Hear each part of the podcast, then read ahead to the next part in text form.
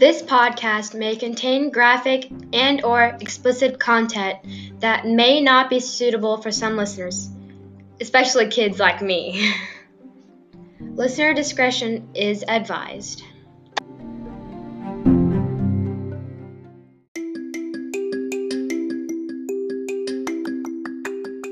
You're listening to the Real Life Podcast, brought to you by the Thin Blue Line for Women. In this podcast, we open up and talk about real life issues as they relate to first responders. It's raw, it's real, and it's about time. I'm Tamara, your host. Thanks for joining me.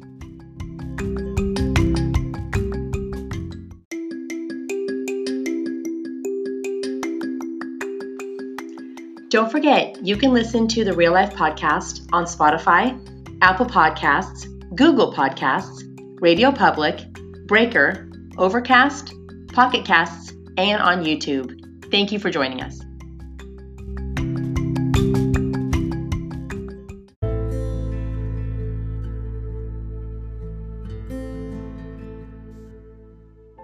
Are you interested in CSI or forensics? The Forensic Science Academy program has been recognized as the premier training program completely dedicated to students who are launching their forensic career. The Academy offers specialized hands on training modules in basic and advanced crime scene investigation, forensic photography, fingerprint identification and classification, crime scene management, and coroner investigations. Instruction is offered in the form of weekend workshops, online courses, webinars, and seminars. Training at the Academy of Forensic Science will give students the competitive edge employers and agencies are looking for when hiring. Past graduates are now working as crime scene investigators, private investigators, forensic pathologists, coroner investigators, forensic nurses, forensic accountants, and even criminalists. The courses are taught by forensic professionals who are experts in the field and hold membership in the International Association for Identification and other professional forensic organizations. For more information, visit forensicscienceacademy.org. Again, that's forensicscienceacademy.org.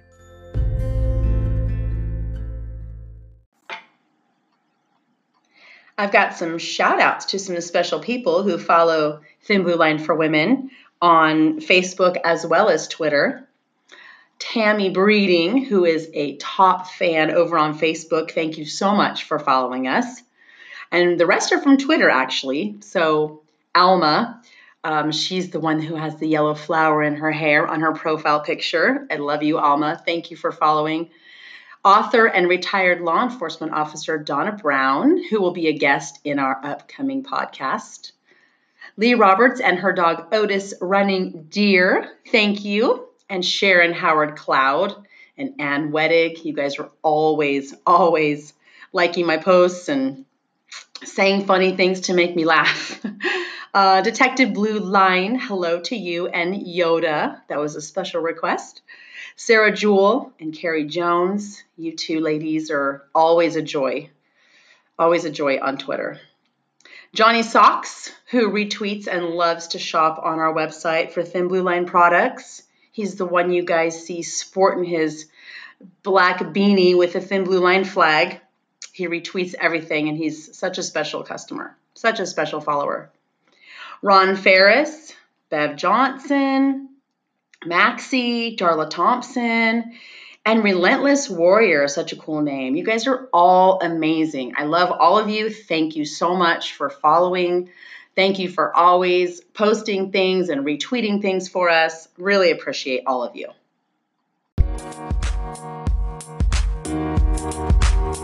Hey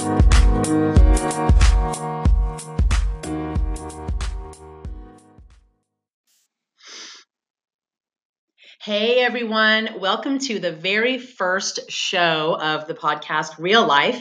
This is season one, episode one, and I have the most special guest with me today. It's my mom, Eileen. Hi, mom. Hi. And my mom just celebrated a birthday last week. How old are you? 39. No, no. Well, if I'm 50, you're not 39, so. 76. okay, happy birthday, mom. Thank you. Um, I wanted you on this very first episode because you were an integral part of my career.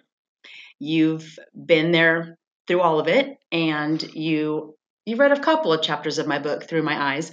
But I think it's important for listeners to hear from a family member of law enforcement because, you know, we talk about law enforcement all the time and we talk to officers all the time, but we don't really get the family's perspective. So I wanted you on the show because you're an important part of this. So without further ado, I have some questions for you.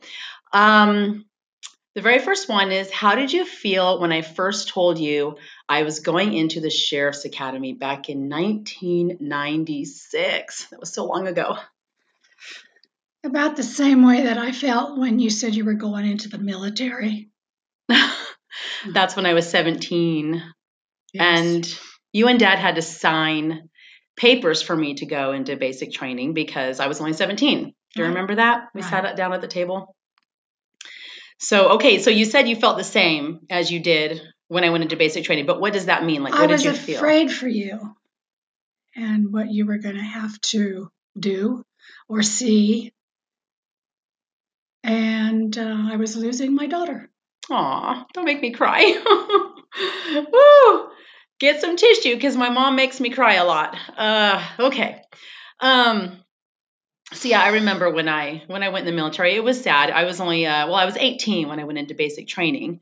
Um, but yeah, it, it sucked. I hated it. Um, it was really hard at, at for an 18 year old to go through basic training and to be away from my mom for such a long time. for the first time. for the first time ever. Yeah, that was sad.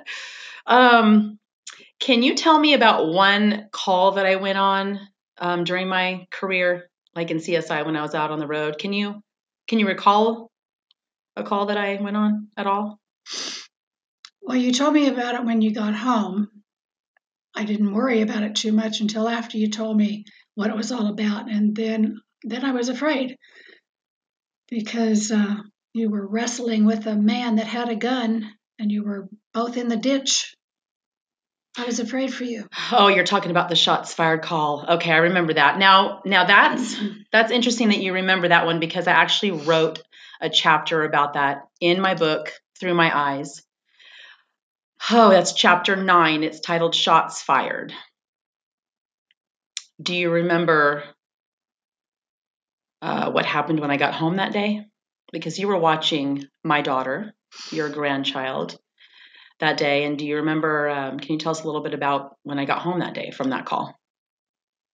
Well, I was afraid the minute you walked in the door because you were all wet and bloody, and I thought that you had been hurt.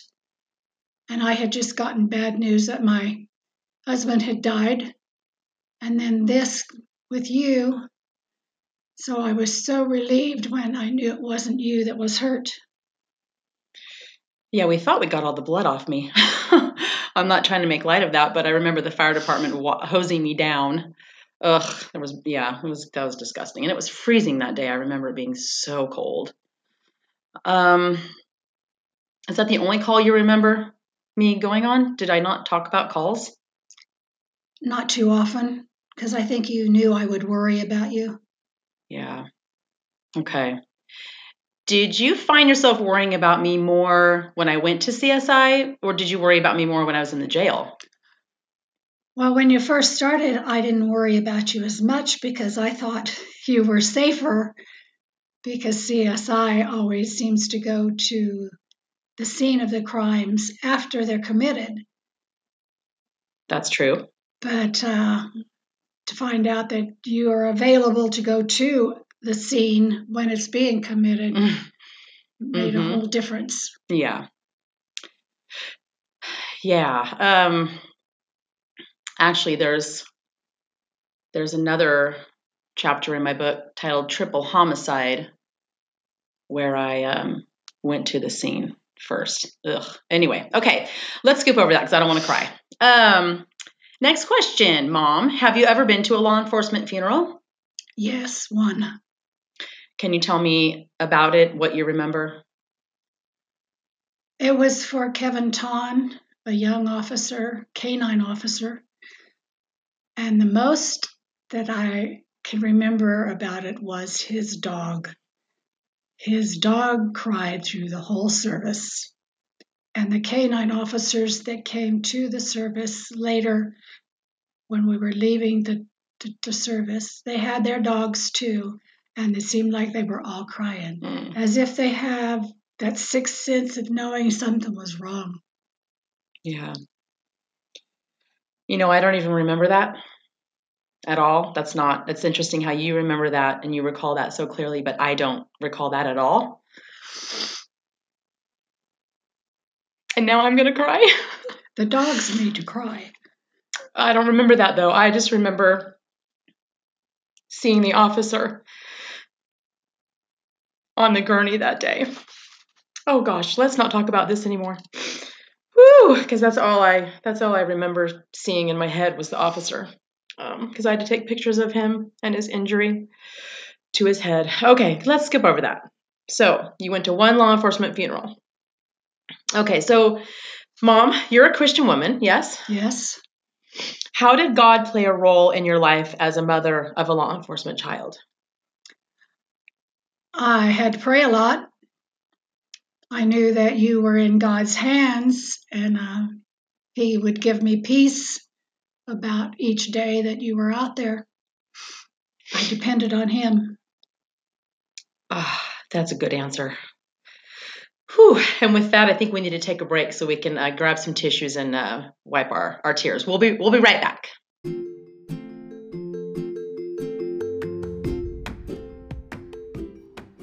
Are you looking for Thin Blue Line gear?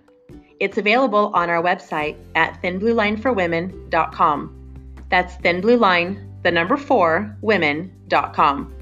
Show your support for law enforcement and get your Thin Blue Line gear today. Just click on shop at thinbluelineforwomen.com.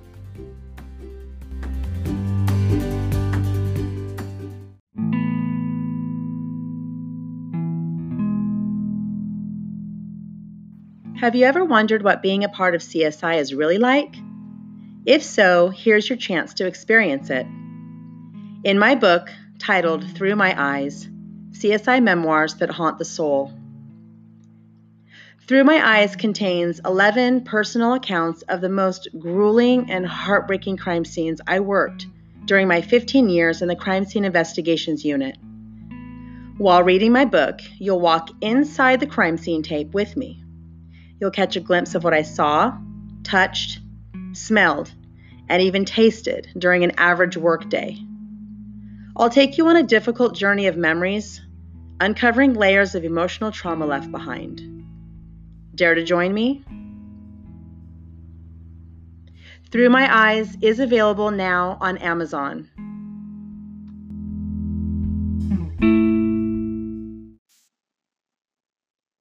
We are back from break. We've collected our thoughts and we're not crying anymore. The funeral that my mom was talking about is Officer Kevin Tonn. He was with Galt PD. And I wrote about that in my book titled Through My Eyes. It is chapter 11 for those of you who own the book and own the ebook. It's uh, Officer Down. Okay, so we have some more questions. How do you feel, Mom, when you see a cop car on the road today? That the officer is doing his job. okay, good answer. How do you feel when a cop is driving behind you? Well, the first thing I do is look at my speedometer to see if I'm going too fast. Okay. And then try to pull over if he is wanting to get by me. Well, do you do you get anxious or scared or nervous? Because I get like anxious still. I mean, I was a cop for 20 years and if a cop pulls up behind me right now, I get butterflies in my stomach. And I'm like, "What? What? Why do I have butterflies? I I was a cop for 20 years and I still get scared." Uh, just a little bit. You know? Wondering if something's wrong with the car, if I was speeding. Okay. I think it's normal for people to to feel anxious when a cop's behind them. I, I was just trying to see if you felt that same way. Can you define a first responder? that would be the the officer that gets the first call and then the EMTs, the fire department, whatever department, uh, whatever other department that they might need to come out to the scene. So, okay. So who who can be first responders? Is it only law enforcement? So a first responder can be an EMT or a fire department Yes, personnel, think right? so. So the first Whoever gets people, there first. right? They're all. So sometimes when people refer to first responders, they think of law enforcement first, but that's not necessarily correct. Sometimes EMT is there first. Right. You know, sometimes fire department is there. Um, you know, if there's a retired police officer or even like a nurse, say say like a nurse is driving her car or his car and they come up on an accident and they get out and they start helping because they're a nurse, they know what they're doing. That person will be the first responder in essence, correct? Right. Okay. I guess even a regular citizen could be a first That's responder. that's true. Do you know what the thin blue line represents? It represents law enforcement. Okay. Do you know? Can you go into more detail? Do you know what it means, or did you not know The- until I today? didn't know until you told me that it's the the line be, between the good and the evil. Yes, a lot of people don't know that. I'm going to read this. It's actually from Wikipedia, which I don't really like Wikipedia, but it has a very good definition.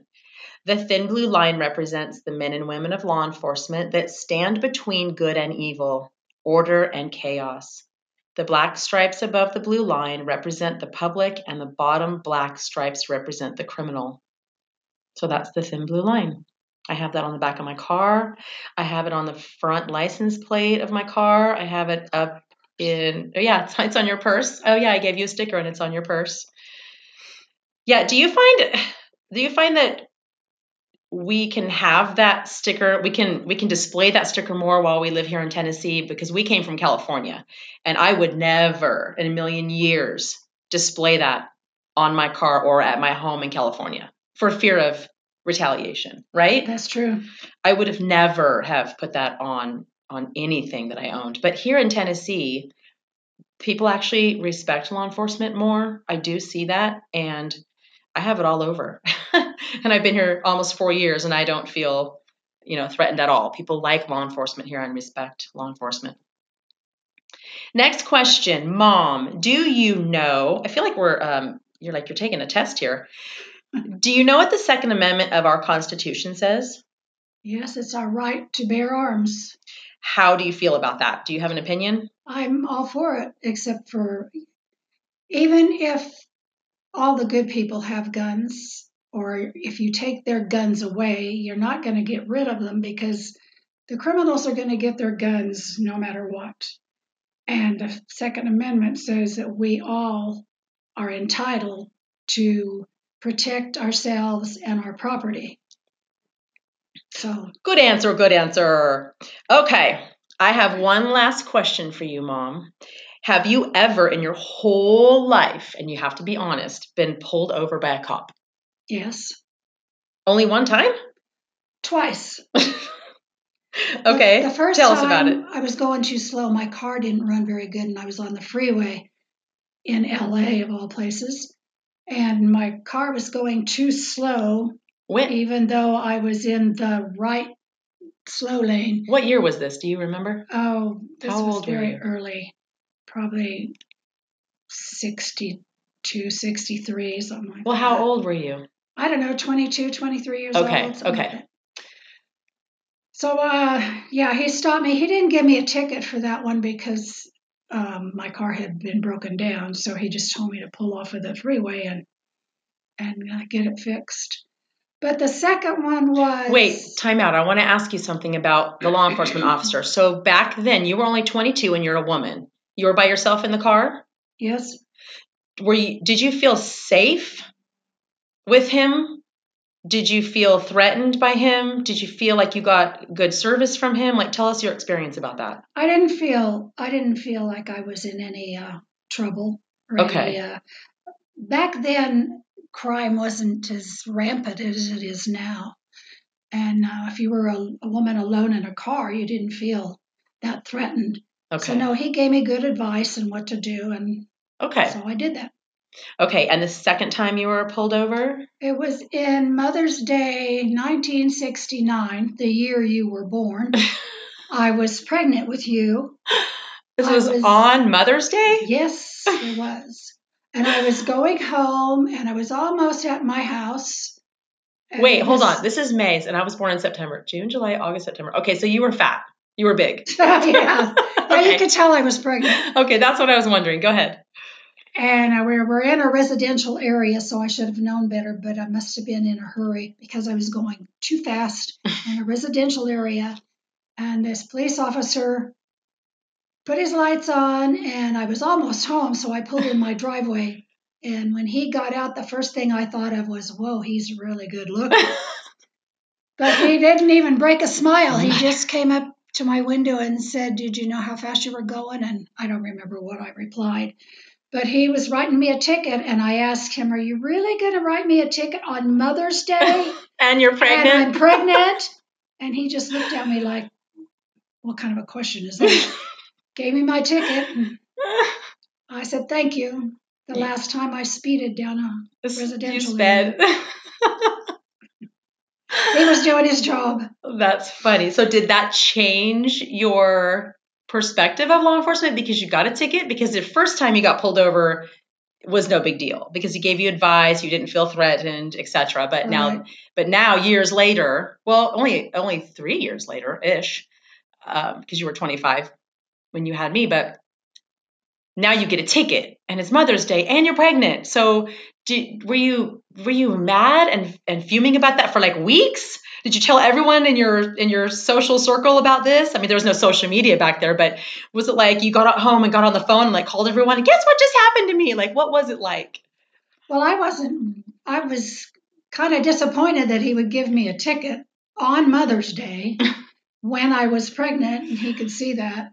But no, I didn't make a too big of a deal out of it. I told everybody about it, though. Did it change your But- opinion though of law enforcement, or did you still No, I didn't. He did his job, and I understood that. I mean, I was, there could have been children out there playing, and I was going too fast. Okay. Maybe you had to pee because you were pregnant. Maybe you had to like get home really fast. You know, women always have to go to the bathroom when they're pregnant, right? Yeah. Oh, that's funny. Okay, we are wrapping this episode up. Mom, thank you so much for coming on. This is this is amazing that you that you said yes. I was afraid you were going to say no, but thank you for coming on and answering my questions even though we cried a little bit. But thank you. I really appreciate all the support you've given me over the years through my career, through writing my book this past year even though you're not going to read it.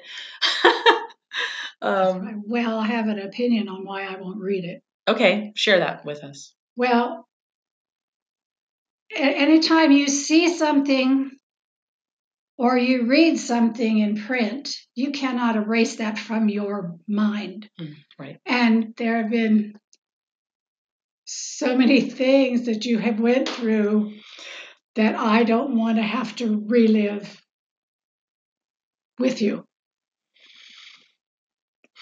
We're, we're getting the tissues out again here. we're on the cuff. We're on the cuff. Okay, good answer. But uh, there are a couple chapters in there that won't make you cry if you want to read them. I know you read Shots Fired. You read that uh, because that was the scene that you remembered most, and I had you read that again because you you uh, you remembered that scene anyway. So Mhm. I did have you read that one. There are a couple more that you probably could read and not be affected, but I don't know. Everyone's different. So we'll see. But thank you, Mom. I really appreciate it. I love you. I love you so much. And um, for all you family members out there and moms and dads of law enforcement, thank you for being there for your children and for supporting them through their law enforcement career. And we love you all. Have a great day. Thanks, Thank. Mom. Thank you.